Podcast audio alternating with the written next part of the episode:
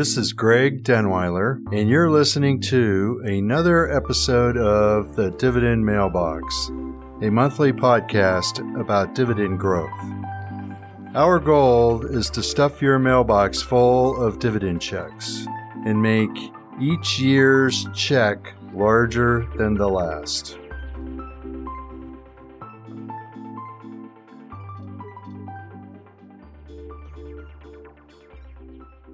Welcome to episode 24 of the Dividend Mailbox. And today we're really going to hit on the topic of discipline. And the reason is, I hope, apparent as we go through this, because one of the biggest problems when you invest in the market is whatever you're doing at some point doesn't work very well. And what the market is really good at doing is trying to get you to change your mind. It tries to get you to do something different. And usually, almost always, that never has a good outcome longer term. So today, we're going to look at how the market ebbs and flows and how the last few years performance was much better last year, not as good this year, but the income continues on. And that is the main point.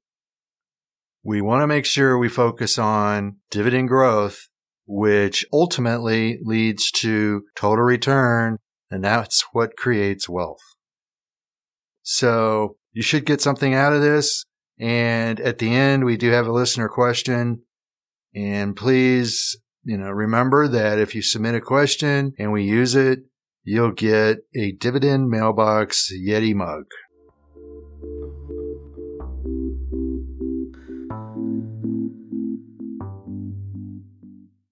So you all are familiar with our model portfolio, or if you've listened to our podcast in the past, it is a live account. We use it sort of as the foundation of what we do, but all of our individual client accounts are all different because they do have uh, other things in them and they have different objectives. But back to our model portfolio, it's kind of designed to to show whether our strategy is on track and kind of how we're doing overall. That's the main reason why we use it. So what if I told you that year to date versus last year at this time, year to date for the first five months, your income was up 22%. Your first thought would probably be, these guys are doing an unbelievable job. Well, what if I told you last year the model portfolio earned $1,630 of income and this year we should hit around $1,860. That's going to give us 13% growth in our income. So again, our target is 7% a year, which implies that it doubles every 10 years. But our current estimate of $1,860 for our model portfolio includes the dividend raises that we've already received this year. And we've actually got a little bit of margin of error because a few of our companies in our model portfolio have yet to increase their dividends. And just looking at the, the four quarter cycle, a few of them are due to have a dividend bump. So our income is quite likely to be even better than what we're looking at right now. And in full disclosure, this also includes the dividend cut that we received from Intel. So one of the great things about dividend growth is you can have a dividend cut and you can still maintain the growth of your income. And what I would strongly suggest is go back and listen to episode 21 where we go into Intel and how we're able to maintain and continue to grow our income. And the great thing about this strategy again is the predictability of it because dividend growth stocks, the companies tend to want to stay on that growth track. And as we have talked about in the past, when you look at payout ratios and earnings growth, it does put some fairly good predictability into your dividend growth stream. So either way, with 22% income growth in 2022, and we're looking at potentially 13% growth in 2023, you're probably thinking things are going pretty good. And, you know, the market right now, year to date, is up somewhere around 12%. You know, our dividend growth is ahead of that. But you have to keep in mind that there is a timing issue here. These companies will declare dividends and then they'll pay them, and it's not going to be exactly on the same period. So you do have to keep that in mind. But the end story is we've got our predictable income growth and we're actually ahead of our target. But since we're going to call this episode the discipline episode, we have to look at the complete story. And when you actually look at the value of our model portfolio, it currently is down a few percent for the year.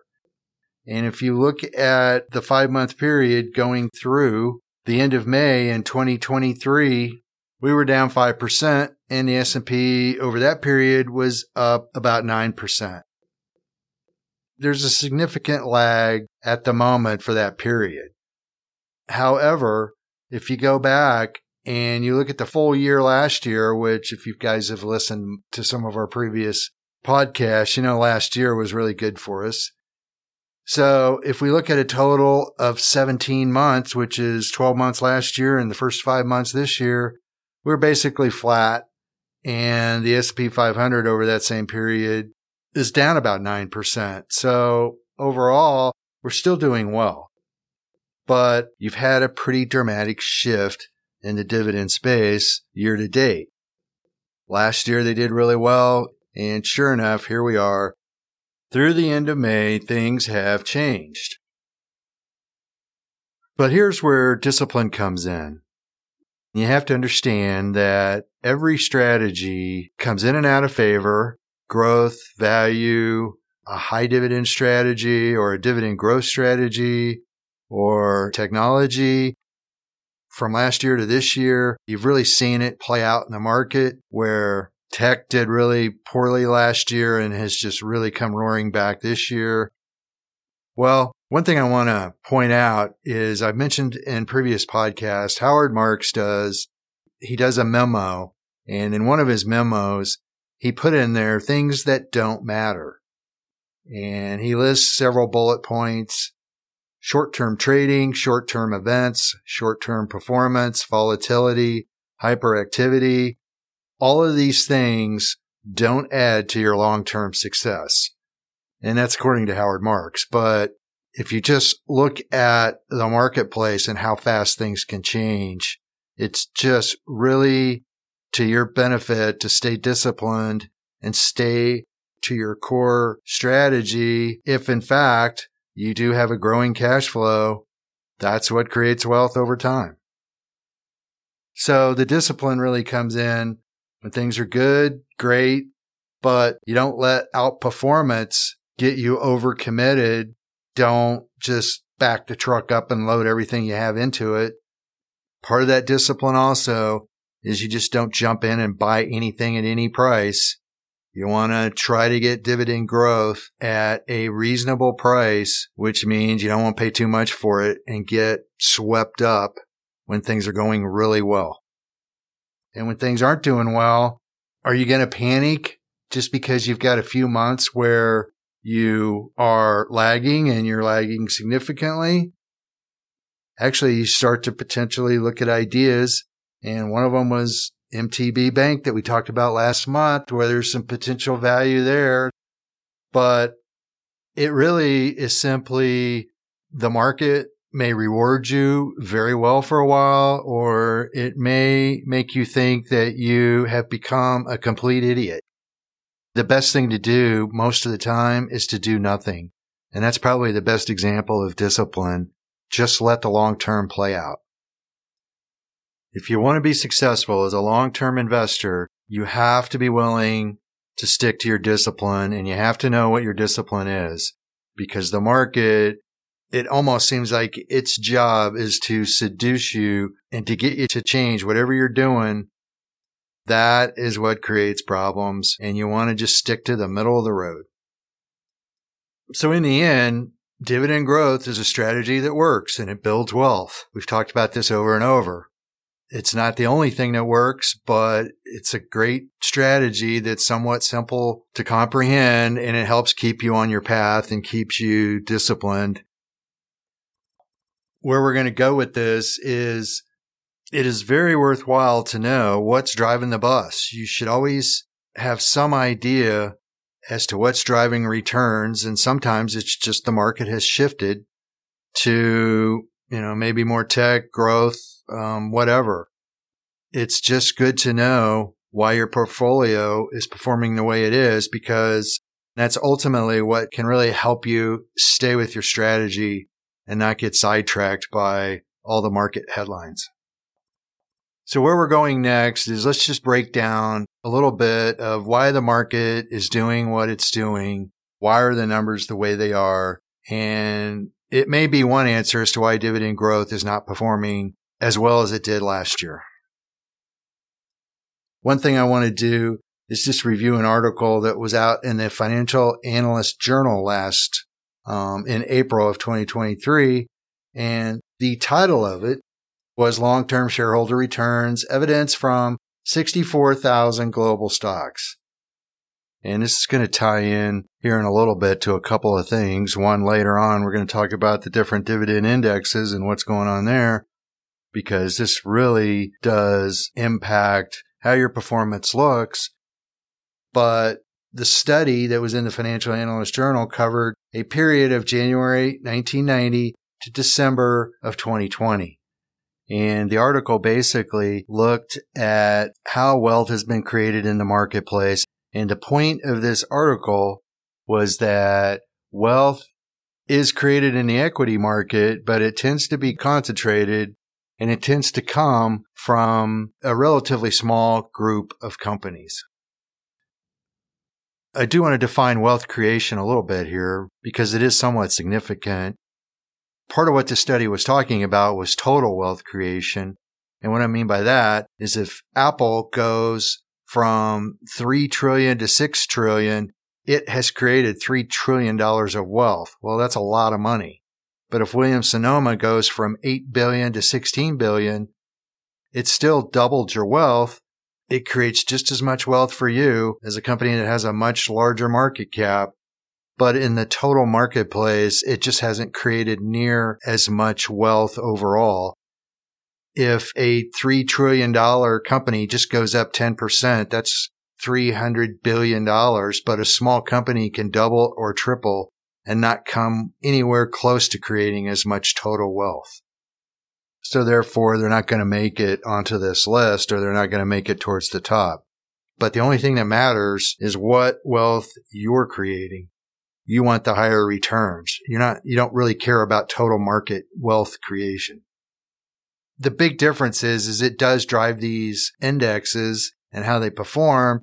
And when you're in the dividend space, you are deviating from what the overall market is doing. So you do kind of have to keep this study in perspective, but that'll become a little clearer here in a second. So first of all, quickly going over this article, what it showed was the top 50 firms globally and how much wealth was created. And the number one, you would probably guess, and it's Apple. And over that 30 year period, it has created almost $2.7 trillion of shareholder wealth. And the stock has performed extremely well. This is not directly about performance, although obviously Apple has done well, but Number two is Microsoft. It's created about $1.9 trillion of wealth. And then number three is Amazon, 1.5 trillion. Exxon shows up as number 11. It was about $450 billion. And then just to kind of give you a baseline here of what this looks like, you get down to the 19th position and it's Coca-Cola. And there you've got about $330 billion of shareholder wealth that's been created. Now, one of the things that you pick up fairly quick as you go on down the list, if you didn't own one of these stocks in the top five, top 10, then you can deviate from the index dramatically from time to time. But I want to mention you look at dividend growth and you look at the overall market. How much are you giving up? on the top 35, 26 of them paid dividends and nine of them do not. And the top two on this list is Apple and Microsoft. And guess what? They're great dividend growth stories. The only problem with them is the yields are below 1%. So if you're trying to live off the money, it makes it a little bit more challenging to live off their income. But as we've mentioned before, it doesn't mean that you're out of some of the best performing parts of the marketplace. I mean, we actually do own Microsoft in a lot of clients' accounts. It's just not in a model portfolio. However, I'd like to go into a little bit more detail how some of these positions in, in this wealth creation chart, just how they've performed and how significant dividends do impact this. In fact, when you add dividends in on these, some of these higher dividend payers, it can bring the returns back up to either close to or even exceed what the overall market's been doing. The S&P 500 for that 30 year time space was up 962%. And if you look at the price return of Exxon over that period of time, Exxon was up 230%. Chevron, it was up 400%. Walmart, it actually beat the S&P 500. It was up almost 2500%. You look at GE, which obviously ran into huge problems in 2008 and 9. It was up 302% over that period. Merck was up 570%. So pretty much all these things, with the exception of Walmart, were underperforming just on a price basis compared to the S&P 500. But then if we include the dividends, the S&P 500 was up almost 2000%. Let's look at Exxon. It went from being just price basis up 230% to now we get up to 1700%, not lagging the S&P 500 by that much. And then Chevron was up 400%, but you throw the dividend in there and now it's up over 1400%. GE, which has really kind of been a somewhat disaster story and a really major restructuring story for years now. You go from up 300% to now up 1400%. Still not up to where the S&P is, but dividend kind of digs you out of a hole. Merck, which lagged by a fair amount, now we move up to 1700%, not much behind the S&P 500. Well, now I'm going to take this one step farther. And here's another point that you really have to pay attention to.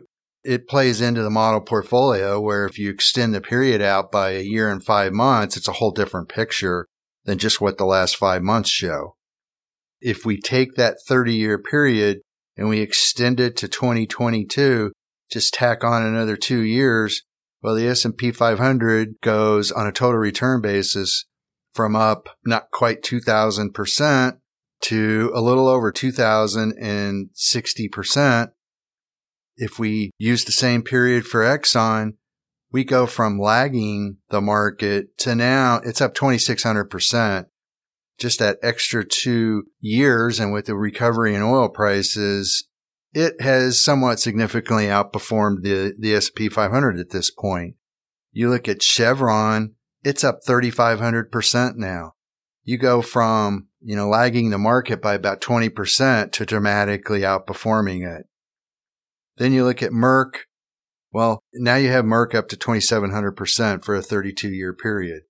So periods do make a big difference and have a huge impact. When you just look at the period of the study, things don't look so well but you change the dates just a few years and it changes everything dramatically. It's a two way street. Things can be better for a while and they can turn worse for a while. But again, it's back to the whole thing of discipline. When you're looking at some of these examples of how things perform, you have to really take into an account, okay, what's the period? What's been going on? Moving forward, what is going to help drive returns? Where's the impact going to be? Looking at the S&P 500, the top five holdings of the S&P 500 right now, Apple, Microsoft, Amazon, Nvidia, Google account for 24% of the capitalization of the index. because it's a market cap weighted index. So that means that they have a significant impact on returns. Seven of the stocks of the S&P 500 represent 93% of the current performance this year to date. What do all those names pretty much have in common? They have some exposure to AI, which is really become a big headline. It's really helped drive returns here in the last few months. So, you know, Apple, Microsoft, they've had some really significant moves here year to date. Brought that whole sector back to life when last year they were dramatic underperformers. So it would have been really easy last year to think this strategy is doing unbelievably well. So there's absolutely no reason to own Microsoft or Apple. And we should have sold it out of all the other accounts. But then you would have missed a huge rebound the key is the dividend growth is there. Follow your discipline and understand why you're doing what you're doing and just stay the course. You can't second guess your strategy because if you hold good companies long enough and you let the dividends compound, that's where you really get some strong wealth creation. So to continue to kind of carry this theme out, if you look at some of the other dividend growth indexes, what they're invested in can really make a pretty significant difference. Let's start with DGRW, which you're probably familiar with. We use it as a kind of a foundation in our client portfolios, but the good news about DGRW, it's basically the dividend growth part of the S&P 500. So it has some of these big names in it. The two top positions are Microsoft and Apple their weightings are almost 15%. And then you've got Johnson and Johnson, and you go on down the list, and it's more of the traditional names like Procter and Gamble, Coca-Cola, Home Depot. You know, that's going to be a little bit bigger factor. And this year at the moment, it has helped because it's up through the end of May. It's up 5% where the SP was up a little over 10%. So it's not lagging as much. It's got a current dividend of a little over 2%, which is higher than the S&P 500, 1.5%. And the expected dividend yield for this year, based on current prices and, and the dividend growth that's in there, is around 2.4 versus the S&P. It should be around 1.9%. So you've got a little bit better income and you're not really even giving up much tech exposure. If you want to track the market a little closer, sacrifice a little bit of dividend yield, that's going to be the answer for you or one of them. And that's one of the reasons why we do own it. If we move over to Noble, which is the um, dividend aristocrat fund, it's managed by ProShares. You may remember we did an interview not that long ago with the market strategist for um, ProShares. Noble owns everything in it are companies that have raised their dividends for at least 25 years. Last year it outperformed the market. You know, this year we're giving some of it back. Through the first of June, it's down a little over 1%. And again, you know, it's lagging the market by more. And the issue there, it doesn't have the tech exposure because Apple, Microsoft, they haven't paid dividends for 25 years. So they're not in there, but you still have the income growth there. It has an expected dividend yield this year of 2.67%. So you start picking up yield. And the other thing that's a little bit better about Noble is that it is an equal weighted index. So all the components roughly have the same exposure. So you got a little bit more diversification and you've got a little bit better dividend growth. So now let's go out one step farther. And this is where, again, you know, you got to look at discipline and you have to look at you know, why do I own what I own? A past performer in the dividend space has been the Schwab Dividend Fund, SCHD. There for a few years, up until this year, really, it was one of the best performing of the dividend based ETFs. But this year, it's down through the 1st of June, it was down 6.7%. It's the worst performing of our three it's pretty much an equal weighted portfolio. All the positions have the same weight. Broadcom is in there. There's PepsiCo, Merck, Coca-Cola, Cisco, which is a little bit of an older name now in tech, Home Depot, Chevron, Pfizer, UPS. In this portfolio, it's a little bit higher dividend focused and it's not market cap weighted. So you're not going to have the top performers really helping to drive the index. But it's also got the highest dividend yield. Right now, it's about 3.7%. And the estimates for this year is that it's going to be up around 4.7. So you've got a better income. But when you just use that matrix to make an investment decision, you have to understand that you're really moving away from predictability and you're potentially going to give up total return. The, the higher dividend stuff, usually they're not growing as fast just because they're paying more of their capital out in dividends and the reinvestment opportunities, not always, but usually they're just not quite as attractive, which is why they're bigger dividend payers. So you always got to look at what are you giving up and what are you trying to, what are you trying to gain overall? Um, the great thing about DGRW over time, it just doesn't stray too far from the S&P 500 because it represents more of what the S&P 500 looks like. As you go from Noble, you start to, you start to move away from that. If you look at some of these tech stocks that have had big moves, maybe I want to skew my portfolio away from those, which then Noble and the Schwab fund make a lot of sense because from a risk standpoint, you're thinking I'm not buying some of those relatively expensive stocks. So, you know, all this plays into how you manage your portfolio long term. But in the end, the good news is all these funds are really set up to grow dividends. So to wrap this portion of the podcast up, the idea that I really want to stress and leave you with we're not going to worry about the fact that at the moment we're lagging. It's the market has shifted. It's gone back much more towards tech. We're just not even going to worry about it because if we're getting the dividend growth and we're at least matching the S&P 500 dividend growth or better, the odds are over time, prices are going to take care of themselves. So now to our listener question, and we've had a version of this in the past. Just to paraphrase, it's how do you deal with companies that are international where they don't have the same dividend discipline as far as the consistency. They tend to just pay out a share or a percentage of their profits annually.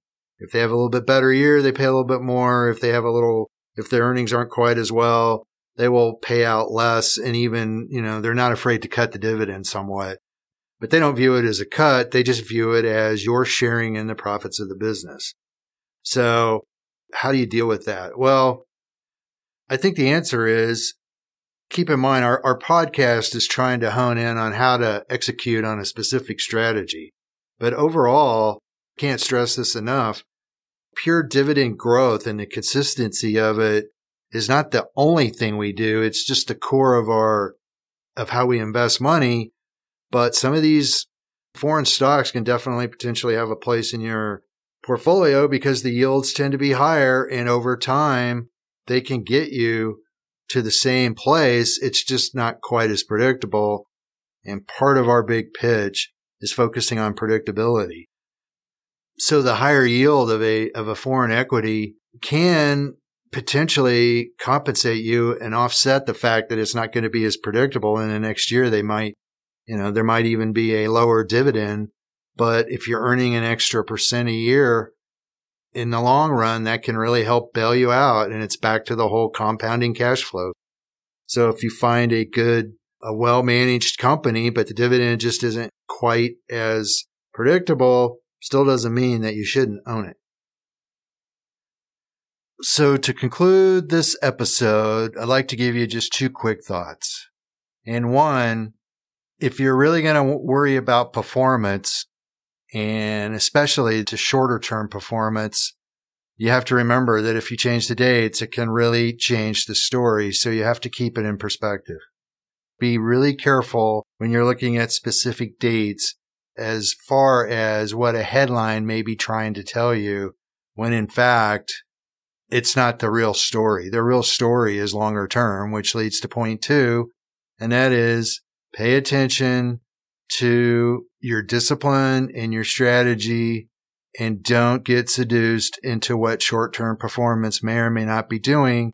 Because the problem is a lot of times it's just pure investor psychology jumping from one thing to the next. In order to compound wealth, you have to have a compounding income stream, which means you have to own it for a while. The longer you own it, the better off you are.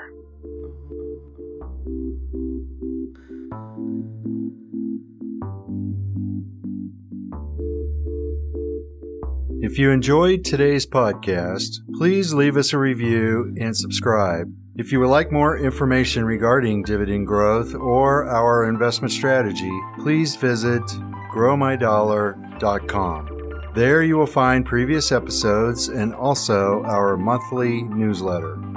If you have any questions or anything to add to today's episode, please email Ethan, E T H A N, at growmydollar.com. Past performance does not guarantee future results. Every investor should consider whether an investment strategy is right for them and all the risk involved.